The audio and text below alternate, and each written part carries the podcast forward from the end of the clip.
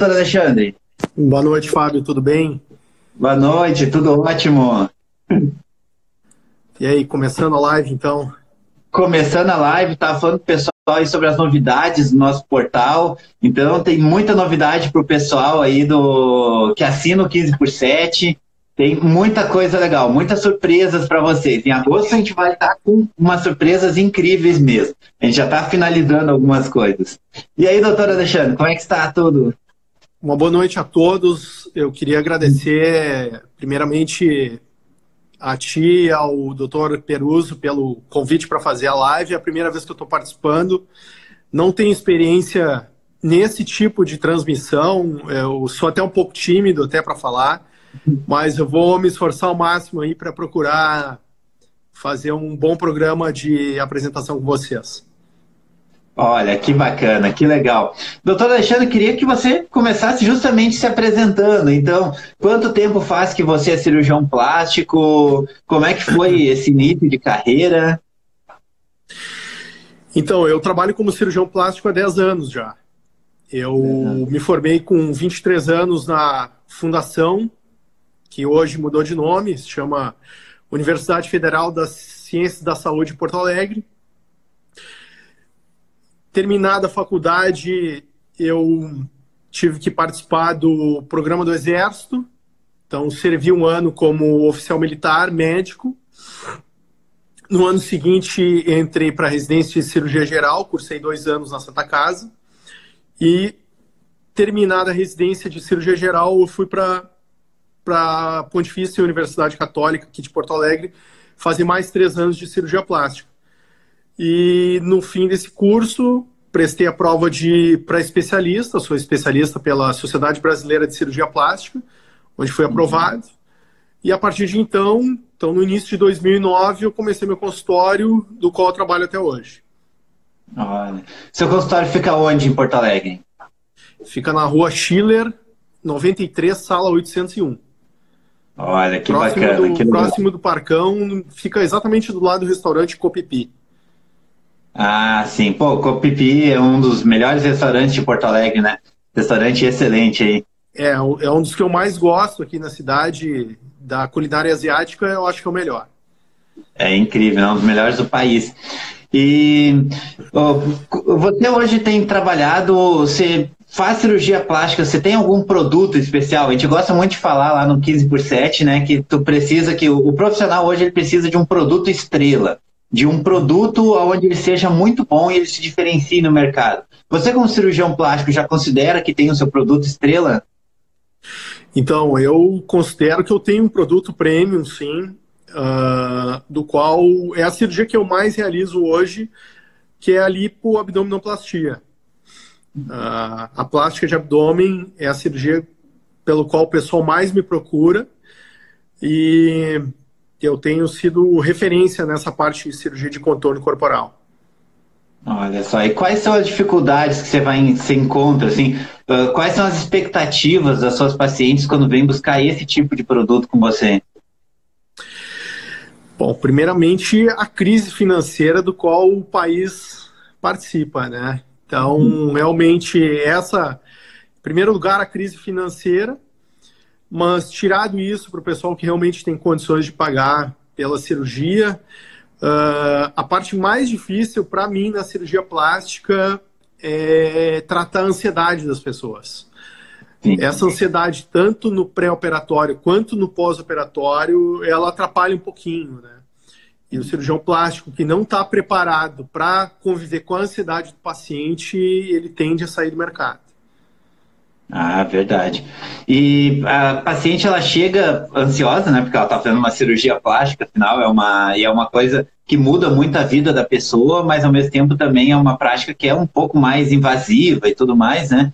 Então, e, e, depois ainda tem a questão de, depois que você consegue que a pessoa faça a plástica, ainda tem o pós, né? O pós-operatório, tem todo um cuidado no pós, né? Como é que você lida com esse, com esse cuidado do, do pós também, que é uma coisa que foge um pouco da, do, do profissional, né? É, Fábio, eu uma coisa assim que para mim tá bem consolidado é a questão de tu ter uma equipe preparada para fazer isso, né? Eu hoje não conseguiria fazer todas as coisas na minha vida e, e fazer o consultório se eu não tivesse a equipe que eu tenho hoje. Então, tenho tanto uma equipe de anestesistas muito competentes, os meus auxiliares que participam da cirurgia, as minhas secretárias são excepcionais e eu tenho uma enfermeira também, uma aqui em Porto Alegre e outra em Novo Hamburgo, que me ajudam a cuidar do pós-operatório, a fazer os curativos, a tirar os pontos. Então, sem equipe, hoje não conseguiria exercer tudo que eu faço na, no consultório. Sim, isso é bem importante. E qual a dica para o pessoal que está querendo montar uma equipe ou está com problemas de equipe? Todos os dias eu recebo o pessoal, alguns assinantes da 15 por 7 me perguntam, Fábio, uh, tô com problema com equipe, tô com problema com secretária, tô com problema de atendimento. Qual é a tua dica para ter uma equipe concisa, uma equipe que trabalha junto com todo mundo, assim? Olha, eu penso que, em primeiro lugar, é bem importante tu ter o foco aonde é que tu quer chegar. E se tu quer oferecer um serviço diferenciado, um serviço premium, evidentemente que tu vai ter que contratar funcionário premium. Tu não tem como oferecer um serviço premium contratando um funcionário de segunda linha. Então, esse profissional extremamente capacitado, ele não é um profissional barato. Ele tu tem que, tem que remunerá-lo de maneira adequada. E isso é a maior dificuldade hoje é encontrar os profissionais que realmente estão bem preparados ao mercado e que você consiga oferecer um salário adequado para ele, um horário adequado de trabalho e um local adequado de trabalho. Tá? Sim. Então é bem importante fazer uma boa entrevista, ver quais são. É, analisar bem o currículo adequadamente, como é que é a estrutura familiar de, dessa pessoa, em que, que ele já tem experiência de trabalho, se já auxiliou em cirurgia plástica ou não, se você vai ter que treiná-lo desde o zero para fazer os auxílios, então tudo isso conta, né? E quem é que faz essa, essa seleção? Você mesmo que faz a seleção? Você tem uma empresa que faz isso? Tem uma RH? Como é que funciona? É, eu até já pensei em contratar RH para fazer, mas hoje em dia quem faz essa parte sou eu mesmo porque acho que é um, um ponto bastante delicado uh, formar a equipe, formatar a equipe de pessoas que tu tenha confiança para trabalhar contigo. Porque no momento em que tu tem um cliente que vai entregar a vida dele na tua mão, ser submetido a uma anestesia, a cortes, pós-operatório, ele tem que confiar muito em ti. E para que tu consigas uh, passar toda essa confiança, é de fundamental importância a montagem de uma equipe extremamente preparada. Ah, com certeza. Isso eu acho que é uma coisa que ele se reflete em todas as áreas, né? Não adianta, o, o profissional médico, a vida do médico é muito corrida, né? É muito corrida, vocês têm muita coisa para fazer, mas acaba que não adianta. Algumas coisas, ou a maioria das coisas, a gente tem que estar envolvido, o médico tem que estar envolvido, né? Não adianta terceirizar o teu RH, terceirizar o teu marketing, terceirizar contratação e outras coisas. É, precisa ter o teu DNA envolvido, o teu propósito envolvido, né? É, sem dúvida nenhuma. É, essa parte, para mim, como eu acho que é extremamente delicado, sou eu que faço. Né? É. Eu tenho o meu auxiliar, o meu auxiliar hoje trabalha desde o início da carreira. O Marcelo Flores está há 10 anos comigo, né? As minhas secretárias, a, é difícil, hoje em dia, a gente ouvir que uma secretária passe de meio ano, um ano dentro do consultório. A minha secretária Daniele já está dois anos e meio comigo, então já é um tempo já bastante acima da média. Né? E os anestesistas estão há três anos, então acho que eu estou com uma equipe bastante coesa assim, hoje. Muito bom, né? Isso é muito bom, isso é uma, uma das chaves do sucesso, né? É, eu vou ver aqui que tem algumas perguntas. Olha só, o doutor Alexandre Peruso deixou uma pergunta aqui. Ó. Consegue ver a pergunta aí? Como, como podemos fazer para chegar no. Não, não aparece aí para você? Não. Tá. Como, como podemos fazer para chegar no ponto onde o doutor Ferraz chegou? Então, uh, em primeiro lugar, eu sei que tem muitos estudantes que estão assinando o canal de vocês eu acho que é de fundamental importância, desde a época da faculdade, em primeiro lugar, uh, você se conhecer. saber uh, o porquê que tu queres fazer essa especialidade. Não adianta, eu me identifico muito com a cirurgia plástica, mas não adianta uma pessoa que tem um perfil para ser psiquiatra não pode ser cirurgião plástico. Talvez tenha medo de bloco cirúrgico, não goste muito de sangue ou anestesia, enfim. Então, em primeiro lugar, se conhecer. Baseado nisso, desde que você se conheça, tomar os rumos certos para chegar aonde a pessoa queira chegar. Uh, cursar estudar direitinho, fazer uma boa faculdade, uma boa formação, tentar ver quais são os melhores lugares para fazer a especialidade. Eu, graças a Deus, tive oportun... boas oportunidades de cursar em, em lugares muito bons, que são considerados muito bons. Me preparei bastante para fazer prova de especialista, então participo da Sociedade Brasileira de Cirurgia Plástica. Uh, participo de congresso, é fundamental a atualização eterna do médico, então achar que terminar a faculdade e vai nunca mais vai tocar num livro, isso é uma maior falácia que tem, né? A gente vai se atualizar o resto da vida. Então o estudo ele é, é para sempre. É, isso é muito importante mesmo. E você falou ali sobre a questão, eu acho que isso acontece muito, né? Às vezes o, o a pessoa ela entra na faculdade de medicina e ela, quando ela está se formando, ela acaba indo para uma especialização que seja da moda. Poxa, estou vendo cirurgião plástico, agora eu vou, eu, eu gostaria mesmo de ser psiquiatra, mas eu estou vendo que o que está dando dinheiro é cirurgião plástico, ou o que está na moda é cirurgião plástico, você é cirurgião plástico. Isso acontece muito, né? E isso é, é um problema, porque depois, no longo prazo, isso se torna um grande problema, né? É, na verdade, a pessoa vai acabar não fazendo a profissão com com o devido esmero e o carinho que precisa, né? E fazer uma coisa que não se gosta é muito difícil da pessoa chegar a algum patamar de sucesso. Então a dica que eu dou é, em primeiro lugar, se conhecer, ver qual a especialidade de que a pessoa se identifica mais ou está mais apto e preparado até para exercer. Não adianta querer ser cirurgião plástico e ter medo de bloco cirúrgico ou agulha, bisturi. Tem, infelizmente, tem muita gente que tem, né? Uh, esse é o ponto básico, chave. Deixa eu ver aqui que eu vi que tem mais algumas perguntas aqui, ó. Uh, se fosse começar novamente hoje, o que, que você faria diferente e o que, que você repetiria? O que, que você diria pro, pro Alexandre Ferraz lá do, do início da carreira? O Alexandre Ferraz de 2009, eu falaria para ele o seguinte, ó, primeiro lugar, uh, porque formação técnica, o pessoal termina a residência com a formação técnica, então não, não vai ser o grande diferencial de tu ter ou não mais clientes no teu consultório. Uh, e sim a maneira de como você divulga o seu trabalho. Então, isso, para mim, hoje é o que está sendo diferencial. Acredito que saber trabalhar bem as redes sociais, Uh, de repente fazer algum curso de comunicação para aprender a falar na internet, eu acho que isso é um ponto chave fundamental. Ter uma boa dicção, passar bastante confiança e credibilidade para o cliente uhum. em tudo, mas estou falando especificamente aqui no mercado de cirurgia plástica, mas principalmente uhum. hoje trabalhar o marketing digital, uh, procurar se informar quais são os melhores cursos, melhores profissionais que oferece informações adequadas, coerentes e, e verdadeiras, né? Porque tem muitos cursos que não, não procedem. Uh, trabalhar bem essa parte, acredito que seja um dos pontos que eu teria me aconselhado mais na época que eu comecei, que hoje eu vejo a real importância disso. Sim.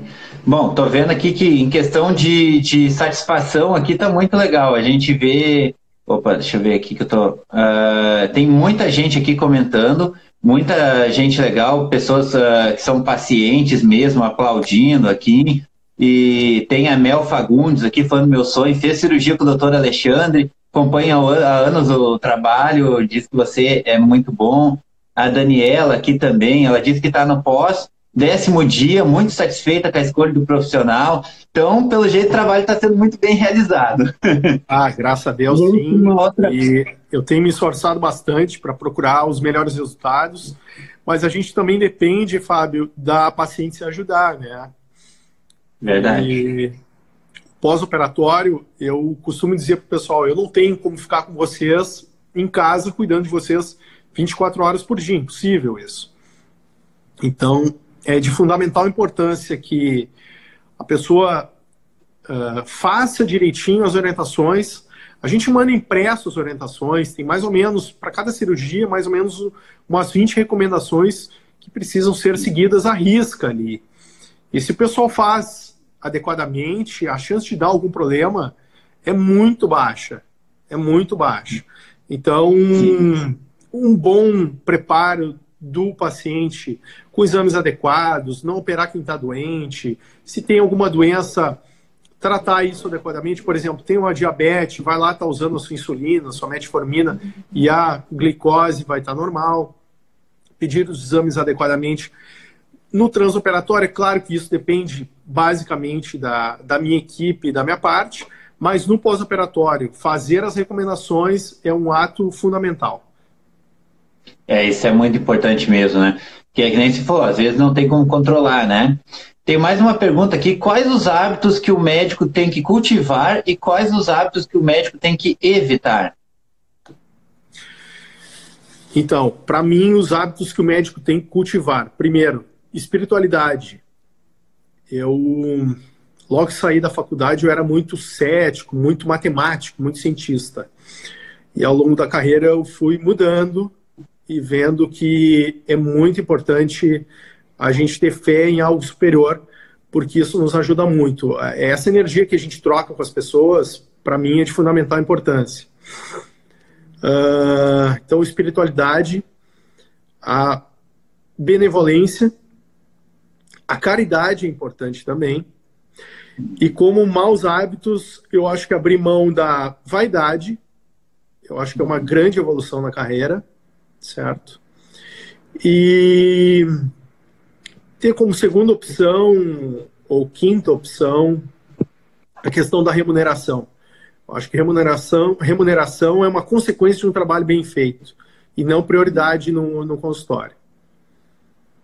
Ah, perfeito, excelente, excelente. E você falou da espiritualidade, isso realmente é uma coisa complexa, né? Porque o médico ele acaba vendo muitas coisas e você acaba vivenciando muitas coisas que fazem com que, às vezes, até se perca um pouco a, a fé, né, em alguns momentos. Então, como é que se faz para sair de uma faculdade cético? Porque você tem que fazer a faculdade de uma forma até meio, meio cético mesmo, porque você acaba tendo que ser frio em algumas situações para poder reagir bem. Se for, tem muita gente que não, não se adapta a uma sala cirúrgica e tudo mais, né? E como é que você faz para reativar isso? O que, que, qual é o gatilho que a gente tem que ativar para trazer essa espiritualidade de volta? Então, eu costumo contar para meus amigos uma história bem engraçada, né? Logo que eu saí da faculdade, que eu era extremamente cartesiano, uh, cientista, e eu não acreditava muito em espiritualidade, nesse tipo de coisa, eu ia no supermercado e tinha cinco filas para pagar a conta do supermercado e eu logo entrava na fila que a minha, na hora de pagar a conta, ela sempre trancava. Ou a uhum. vozinha esquecia a senha do cartão, ou a bobina da máquina da impressora não funcionava direito. E, e eu comecei a me dar conta que tinha, poxa, tem alguma coisa energética nisso, não é possível. Tem, tem algo de errado, né? E começando a trabalhar esse lado espiritual, eu, eu sou espírita, eu frequento o centro espírita, frequento o Chico Xavier, procuro ir uma vez por semana. Começando a frequentar o centro espírita, eu comecei a sentir que eu evoluí e me, me aliviar dessas coisas. E aí, a cada vez que eu ia no supermercado, nunca mais trancou a fila. Oh. Eu queria, queria ir no restaurante onde estava lotado, eu encontrava o lugar de vaga de estacionamento para o carro na frente do restaurante. Então, coisas começaram a mudar. E eu notei muito isso quando eu recebi o feedback dos pacientes, que as pacientes que se recuperavam mais rápido eram aquelas que chegavam no dia da cirurgia extremamente positivas. Doutor, vai dar tudo certo, eu tô aqui animada, a cirurgia é ótima, a equipe é bacana, tô sentindo uma vibe legal de vocês. Então, essas pacientes, em 5, 7 dias, já estavam até voltando a trabalhar. Diferente das outras que chegavam lá meio deprimidas, ah, vai dar tudo errado, estou com medo que eu vá acontecer alguma coisa e tal. Essas aí demoravam muito mais para se recuperar. Então eu comecei a me dar conta de que elevar e evoluir nesse grau da espiritualidade facilita muito, não só na medicina, mas acredito que em, em todas as arestas da vida. Uau, incrível, muito bom. Muito bacana. Acho que é uma, uma lição para todo mundo, né? Eu acho que é muito importante isso. E às vezes a gente acaba esquecendo um pouco disso mesmo. Outra pergunta aqui que chegou do pessoal: qual, uh, quais as dificuldades que os iniciantes encontram no mercado hoje? O que, que você acha que são as maiores dificuldades dos iniciantes da medicina hoje? Então, uh, o mercado que é extremamente competitivo, não só na nossa área, como em todas a crise econômica e política que o país está vivendo, uh, principalmente o fato de hoje o aluno que sai da, da faculdade ele quer ficar na capital, ele não quer ir para o interior do estado ou interior do Brasil, ele quer ficar na capital porque já tem familiares aqui, já está acostumado. Realmente morar numa capital onde te oferece mais conforto, mais possibilidades, claro que é melhor. Mas hoje em dia a gente tem que se adequar à situação de mercado. Então, estudar bem a mercadologia da tua profissão, estar aliado a colegas que possam te agregar positivamente para tu ter um sucesso e conviver com as pessoas que vão te dar uma energia melhor, que tu vai, do qual tu consegue conviver e te sentir bem. Eu acho que aliado, tu estar cercado de pessoas dos quais tu te sente bem, te ajuda muito a, a crescer, tanto pessoal quanto profissionalmente. Ah, com certeza. Eu costumo dizer que, que você é a soma das cinco pessoas que são mais próximas a você, né? Então você pega cinco pessoas que você mais convive e você possivelmente é muito parecida com elas, né? É a média dos cinco, né? É, com certeza. Temos mais uma pergunta aqui. O que, que mudou na medicina nesses 10 anos que o Dr. Ferraz trabalha na medicina? Nossa, mudou muita coisa. Tanto na parte científica, que a gente tem acompanhado isso através dos congressos, das atualizações, cursos. Por exemplo, a lipoaspiração a laser, que a gente começou a fazer esse ano. Em São Paulo já tem há mais tempo, mas aqui no Rio Grande do Sul pouquíssima gente faz. É, até onde eu sei, eu e o Dr. Peruso somos dos poucos que, que estão fazendo. E na questão de cuidados de pós-operatório, orientações, isso aí mudou bastante coisa. Curativos, a gente participou de uma atualização sobre dor semana passada. Existe um curativo novo, agora com anestésico local, que é um emplastro que pode ser colocado em cima da pele, ele ajuda a dar uma analgesia pós-operatória bem melhor. Então, analgésicos, medicações, técnicas cirúrgicas novas, aparecimento do laser, então tudo isso está ajudando para a evolução da profissão. Sim, faz diferença, né? E eu acho que o que, que você imagina que, que nos próximos 10 anos, você teve uma evolução enorme nos últimos 10 anos, né, de 2009 para cá. Agora, como você, você consegue vislumbrar a cirurgia plástica em 2029? É difícil responder essa pergunta, né, Fábio? É, uh, uma coisa que nunca vão conseguir fazer é a mão do cirurgião, tentar imitar a mão do cirurgião. Isso a gente vai sempre precisar da, da mão do profissional para te operar. Eles têm desenvolvido técnicas com, com robôs. É, na parte de implante capilar já existe robôs ajudando na cirurgia de implante, mas é de fundamental importância que a mão do cirurgião vai, vai precisar estar ali para operar a máquina. Isso é certo. E se der algum problema no transoperatório, o cirurgião vai ter que estar ali para resolver. O robô não tem como resolver. Então, acredito que a tecnologia vai estar cada dia mais aliada à medicina as técnicas anestésicas tendem a melhorar bastante com a introdução de novas drogas, mas principalmente a parte da, da tecnologia digital, acredito que isso aí vai ser o grande diferencial para todas as profissões, não só para a cirurgia plástica, quanto para o direito, para a administração, para uma série de para a economia, para uma série de coisas. É, a gente tem essa coisa da comunicação, tá muito ampla agora, então você começa a desenvolver uma técnica, daí um médico chinês já, já assiste uma live sua, já assiste um story seu, e já começa a perguntar sobre essa técnica, começa a fazer lá na China, e daí já te passa o, o que, que ele aprendeu, e isso está muito rápido, né? Esse, essa evolução é muito rápida. Vê que eu estou mais cheio, cheio de perguntas aqui hoje. Qual é a sua opinião sobre a telemedicina? Eu acho que isso é um caminho sem volta. Na verdade, a telemedicina, ela, ela só agrega positivamente, porque Vamos dar um exemplo, tá? De uma emergência de um hospital. Quantas pessoas precisam de uma consulta de emergência? O fato da mobilidade da cidade. Tu leva, às vezes, uma hora num trânsito pesado para te deslocar. Aí tu chega numa emergência cheia, tu vai esperar mais quatro, cinco horas para ser atendido. Olha o tempo que a telemedicina poderia ter poupado desse paciente e até esvaziado as filas dos hospitais em virtude de o pessoal ainda estar tá arraigado em, em leis antigas, em leis arcaicas, que querem ainda que a consulta seja presencial, sendo que tem hoje, com o uso da tecnologia, como melhorar muito isso. Então, eu acredito que a telemedicina é um caminho sem volta. Em Londres já existe isso, nos Estados Unidos está cada vez mais sendo apurado esse assunto.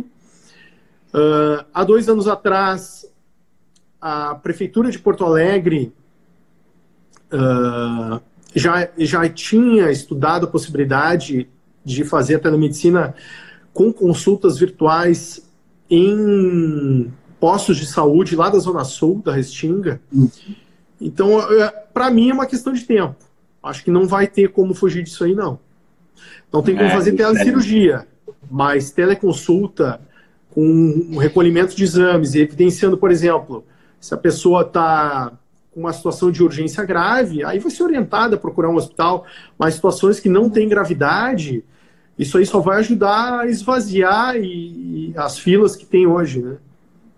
Não e é uma evolução. Ficar cinco né? horas numa fila aguardando para ser atendido. É, com certeza. E é uma evolução, né? A gente começa em um momento da, da, da telemedicina que ela vai evoluindo para outros níveis. Nem se for, não tem uma telecirurgia, mas ela vai evoluindo, ela vai evoluindo até chegar no momento que se vai descobrir as necessidades e, e consegue se ampliar, né? A gente tem várias perguntas aqui. Eu vou, vou ir perguntando algumas, depois eu vou, vou pegar as perguntas que estão aqui no nosso chat também, tá?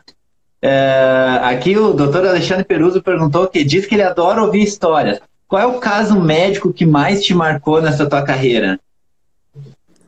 Caso médico que mais me marcou na carreira? Puxa, tá difícil de lembrar agora. Será que tem como a gente passar para a próxima? Eu vou tentar me recordar de algum aqui. Ah, tá ok. Então vai ficar pro, pro fim pro aqui. Final, vale vai ficar pro final. É, tem bastante pergunta, além dessas aqui que eu tô lendo, ainda tem umas perguntas aqui no chat. Mas vale a pena fazer a medicina hoje? Vale a pena para quem está decidindo, poxa, eu estou afim de entrar na faculdade, vale a pena eu optar por medicina? Olha, na minha opinião, vale. Eu venho de família de médicos, uh, a minha bisavó era parteira há 60 anos atrás, o meu pai era cardiologista, faleceu, eu tenho um irmão que é médico, que ele é cirurgião geral, e eu sou cirurgião plástico, e a minha mãe é enfermeira. Então, toda a minha família é voltada para a área da saúde. Na verdade, para tu exerceres medicina, tu tem que ter paixão pelo que tu gosta, porque senão é uma profissão que ela vai exigir muito da tua pessoa. O meu pai sempre dizia o seguinte, Alexandre, tem certeza que tu quer fazer medicina no vestibular? Eu disse, olha, eu não tenho certeza. Eu até, quando eu optei pela medicina, eu tinha 16 anos. Eu acho que um adolescente de 16 anos não tem muita maturidade para escolher muita coisa. o meu sonho era ter uma banda de rock, eu queria ser roqueiro, né? Mas ele não, não era muito a decisão do meu pai. Né? Uh, graças a Deus que eu escolhi medicina, porque na verdade eu me identifico muito com a especialidade do qual eu exerço, que é a cirurgia plástica. E a medicina, ele sempre dizia, vai te exigir nada mais, nada menos do que é mais precioso para ti na tua vida, que é uma coisa que chama juventude. Tu vai passar toda a tua juventude estudando enquanto teus amigos vão estar lá no parque, em festa, namorando, tu vai estar no quarto trancafiado. E mas é uma profissão para o resto da vida. Então, tu vai ter 80 anos, tu quiser trabalhar, tu vai poder trabalhar. Eu acho que ela te abre leques de possibilidades em inúmeras áreas. Ela te dá, a maioria das áreas te dá uma opção que outras não te dão, que é um negócio chamado, para mim, um dos mais importantes, que foi determinante do qual eu escolhi, que se chama autonomia. Ou seja, eu, por exemplo, como eu tenho meu consultório, eu faço os meus horários, eu escolho os dias que eu quero fazer as cirurgias. Se eu quiser tirar férias, eu tiro. Se eu não quiser, eu não tiro. Então, eu tenho autonomia na minha vida pessoal. Então, concluindo, acredito que a medicina hoje ainda vale a pena. Vale a pena. Vale a pena, que ótimo. Olha só, aqui no nosso chat aqui, uh, a Karine, Karine, uh, Karine S. Fal disse, doutor Alexandre, aqui na Califórnia a gente pode ligar primeiro para um número especial, passar o diagnóstico de sintomas para uma enfermeira e ver se realmente é necessário ir para emergência. Então, complementando aquele nosso caso da medicina, né, uma pessoa que está na Califórnia, isso é bem legal. É, na, na, verdade, há dois anos atrás eu fui muito criticado porque eu estava defendendo a telemedicina e hoje em dia a gente vê que, que isso aí é, um, é uma realidade, é uma questão das pessoas se adaptarem às leis novas, uh, abrirem mão das leis antigas e cada vez mais os profissionais precisam de evolução, tanto que os países mais desenvolvidos já exercem isso, não tem o porquê o Brasil não seguir nessa linha. É, até foi bom você comentar, depois a gente vai entrar um pouquinho mais na, na questão de marketing, publicidade e tudo mais, mas isso é que você fala, pô, às vezes você está defendendo uma coisa e daí você é criticado pelos outros médicos, por associações, por uh, né, conselhos e tudo mais. E só que daí, depois de, de pouco tempo, esse negócio vira completamente, e daí você que era o criticado, daí todo mundo passa a dizer que eles é que, que estão né, aceitando aquela coisa que você já falava há alguns, algum tempo. Né? Então isso é muito importante a gente também manter algumas posições. Né? Tem algumas posições que a gente defende e a gente também não pode ficar variando tanto de posição por pressão de outros grupos, né? Quando se defende uma posição na medicina que você acha que é importante, eu acho que é bom manter isso, né? É, eu acho que tem que ter coerência e firmeza na opinião. Uh, baseado nisso, se é o melhor para o paciente, a gente sempre vai optar a favor, né? É isso aí. Exatamente. É, aqui na... Eduardo ali que eu achei legal. Eduardo Ferraz. plástica, qual o equilíbrio? E... Exatamente, era essa que eu ia perguntar. É, psiquiatria versus plástica, na verdade, o cirurgião plástico ele tem que ser também psiquiatra e psicólogo, porque a gente lida muito com a, com a ansiedade do paciente. E, e essa expectativa alta demais, uh, às vezes pode atrapalhar no, no resultado, e às vezes até na relação médico-paciente. Então, saber entender direitinho quais são os anseios, quais são os objetivos, aonde a pessoa quer chegar com o resultado, e até mesmo até onde a gente pode oferecer é a chave do, do sucesso no consultório. Uh, já recebi alguns pacientes que estavam com uma expectativa muito acima do que eu podia oferecer e eu neguei a cirurgia, neguei o trabalho porque eu não tinha como entregar para o paciente o que ela estava me cobrando. Então eu fui extremamente honesto e disse, olha, esse resultado eu não, não consigo te oferecer, de repente é melhor ouvir a opinião de outro, talvez algum outro consiga, mas eu não consigo. Então, ter coerência e humildade nesse, nessa parte aí é de extrema importância. É, isso é muito importante mesmo. E é, eu acho que tem essa, essa pergunta, acho que é mais uma pergunta sobre psiquiatria aqui, mas eu acho que você já completou, com, comple, complementou muito bem. Deixa eu ver aqui, é, aqui ele está falando sobre ah, por que, que aqui no Brasil não tem a técnica de incisão umbilical para prótese de mama? Não tem por um motivo óbvio, porque a gente não usa prótese salina.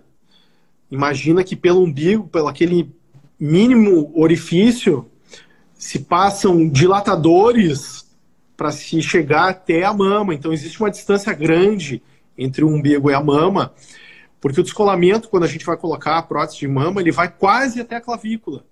Então imagina o tamanho do dilatador que, a gente precisaria. Na verdade é feita uma tunelização, então o túnel ele é bastante comprido e a prótese de silicone a gente não tem pelo aquele buraquinho uh, como chegar com a prótese lá, porque a prótese já vem pronta de fábrica, o silicone ele já vem pronto. As medidas, uh, por exemplo, 300 ml, já vem um par 300 ml embalado, lacrado de fábrica, não tem como aumentar ou diminuir isso, entendeu? Diferente dos Estados Unidos, que sim. É... Bom, eu vou. Tem mais alguma pergunta aqui? Olha só, o pessoal está mandando pergunta aqui. Qual é a importância de comemorar as vitórias e casos bem-sucedidos? Como você passa o seu tempo? São duas perguntas em uma aqui. Qual a importância de comemorar as vitórias e casos bem-sucedidos e como você passa o seu tempo livre? comemorar as vitórias de casos bem-sucedidos, olha, uh, graças a Deus eu tenho comemorado todas.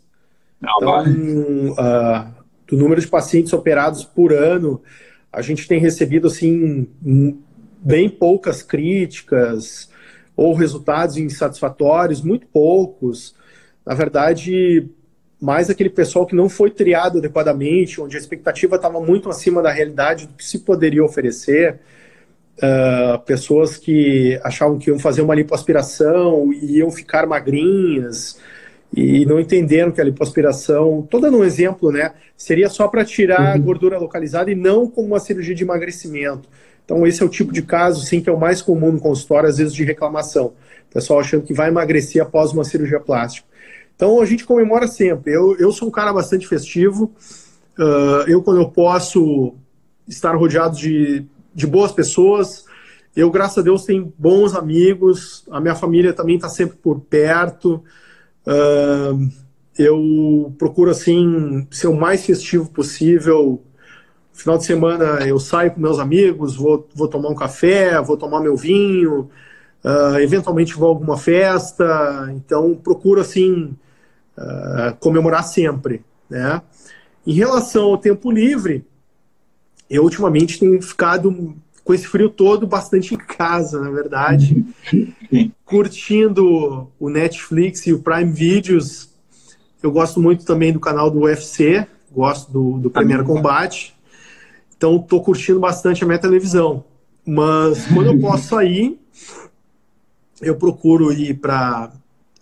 Normalmente, assim, procuro me organizar com alguma antecedência, normalmente uns três meses antes, para ir viajar. Eu tenho um irmão, que, um irmão que mora em Londres, a gente tem combinado eventualmente de se encontrar em algum país fora. Então, dou prioridade a isso também, de procurar descansar, dar um refresh na, na mente, na cabeça, para a gente conseguir tocar o trabalho com, com bravura e com excelência. Muito importante, muito importante. Bom, nós temos aqui o, do, o William Ferraz do Amaral. Ele perguntou aqui: o que, que tu acha da cirurgia plástica no SUS para quem realmente precisa? Eu acho que é muito importante. A gente vive num país aí de grandes desigualdades sociais. Uh, o SUS, por incrível que pareça, é um dos melhores sistemas de saúde que tem no mundo. Gratuito eu já viajei por N países e, e a saúde, diferente do que o pessoal acha aqui, a saúde aqui funciona muito bem. É claro que tem fila, tem falta de verba, mas hoje, vamos dar um exemplo: a pessoa se, se acidentou, e aí tem um corte no rosto e vai parar no pronto-socorro. Lá você é extremamente bem atendido, talvez não com tanto carinho, com tanta educação, porque digamos que é um, quem trabalha em emergência está sempre num campo de batalha, né?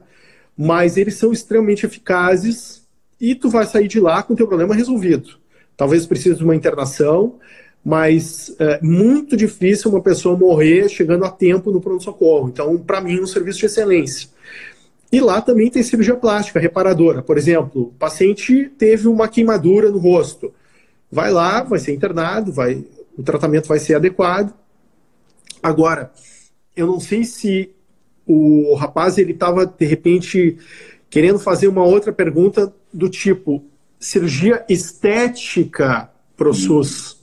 Talvez seja isso, porque reparadora para o SUS tem gratuitamente.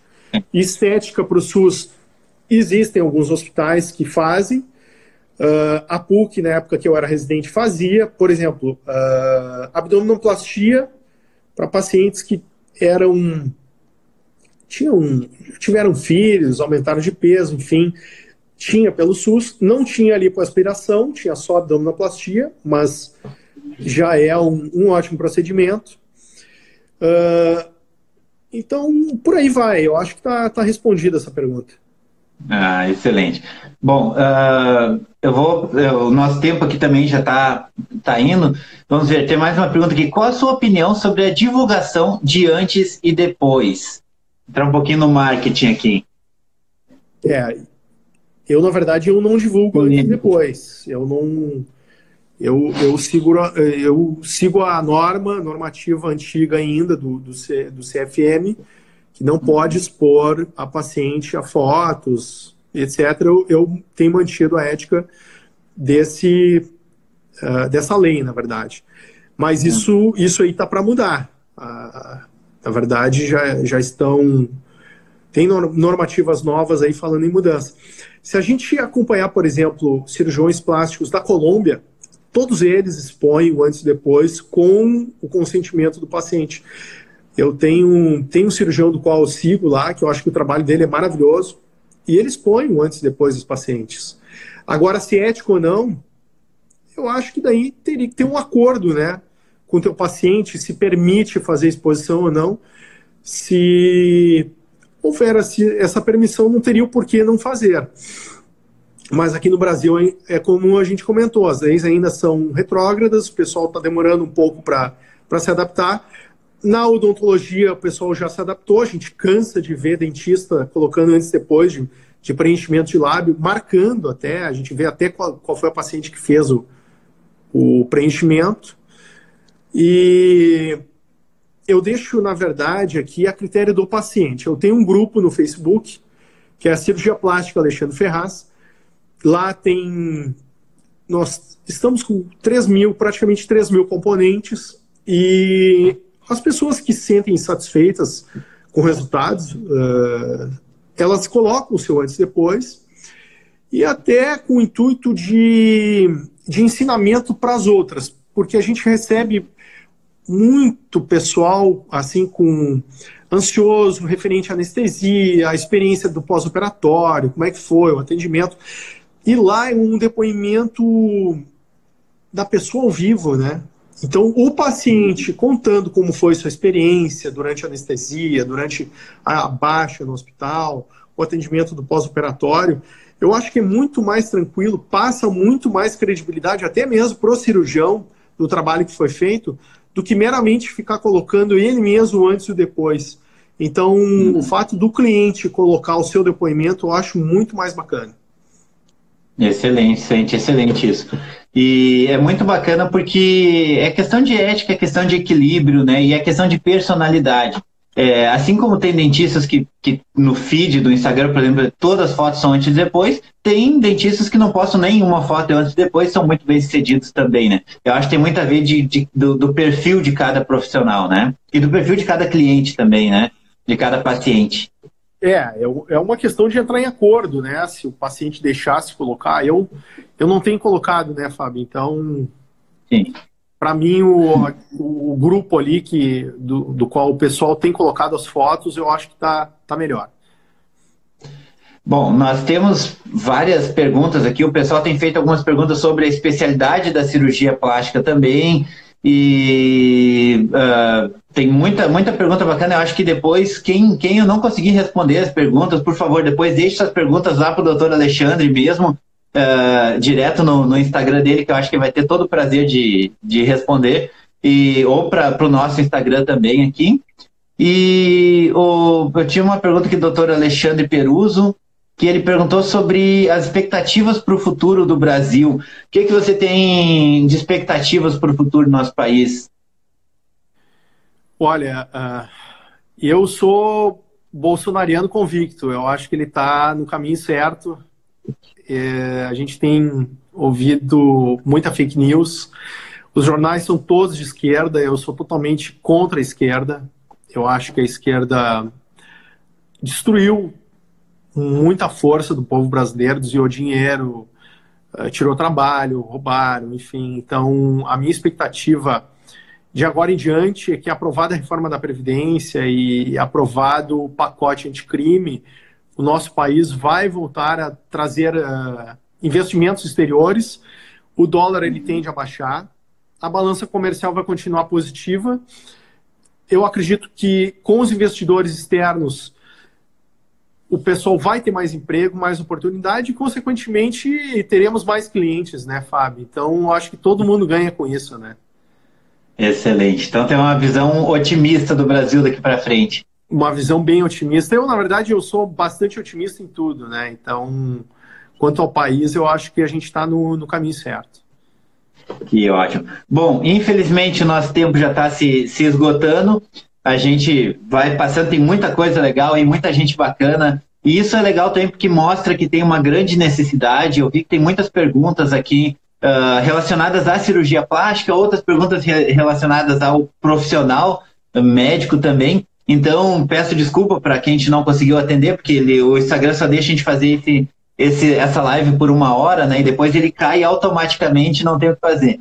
E quero agradecer muito, muito a sua presença, doutor Ferraz. Foi incrível, muito legal mesmo.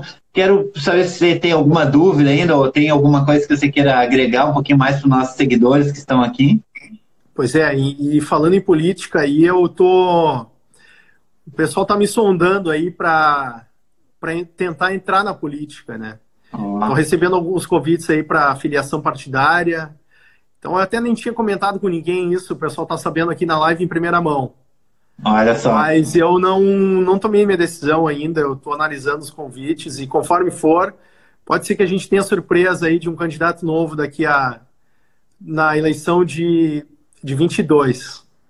Oh, não, não, do ano que vem, mas na de 22, talvez sim.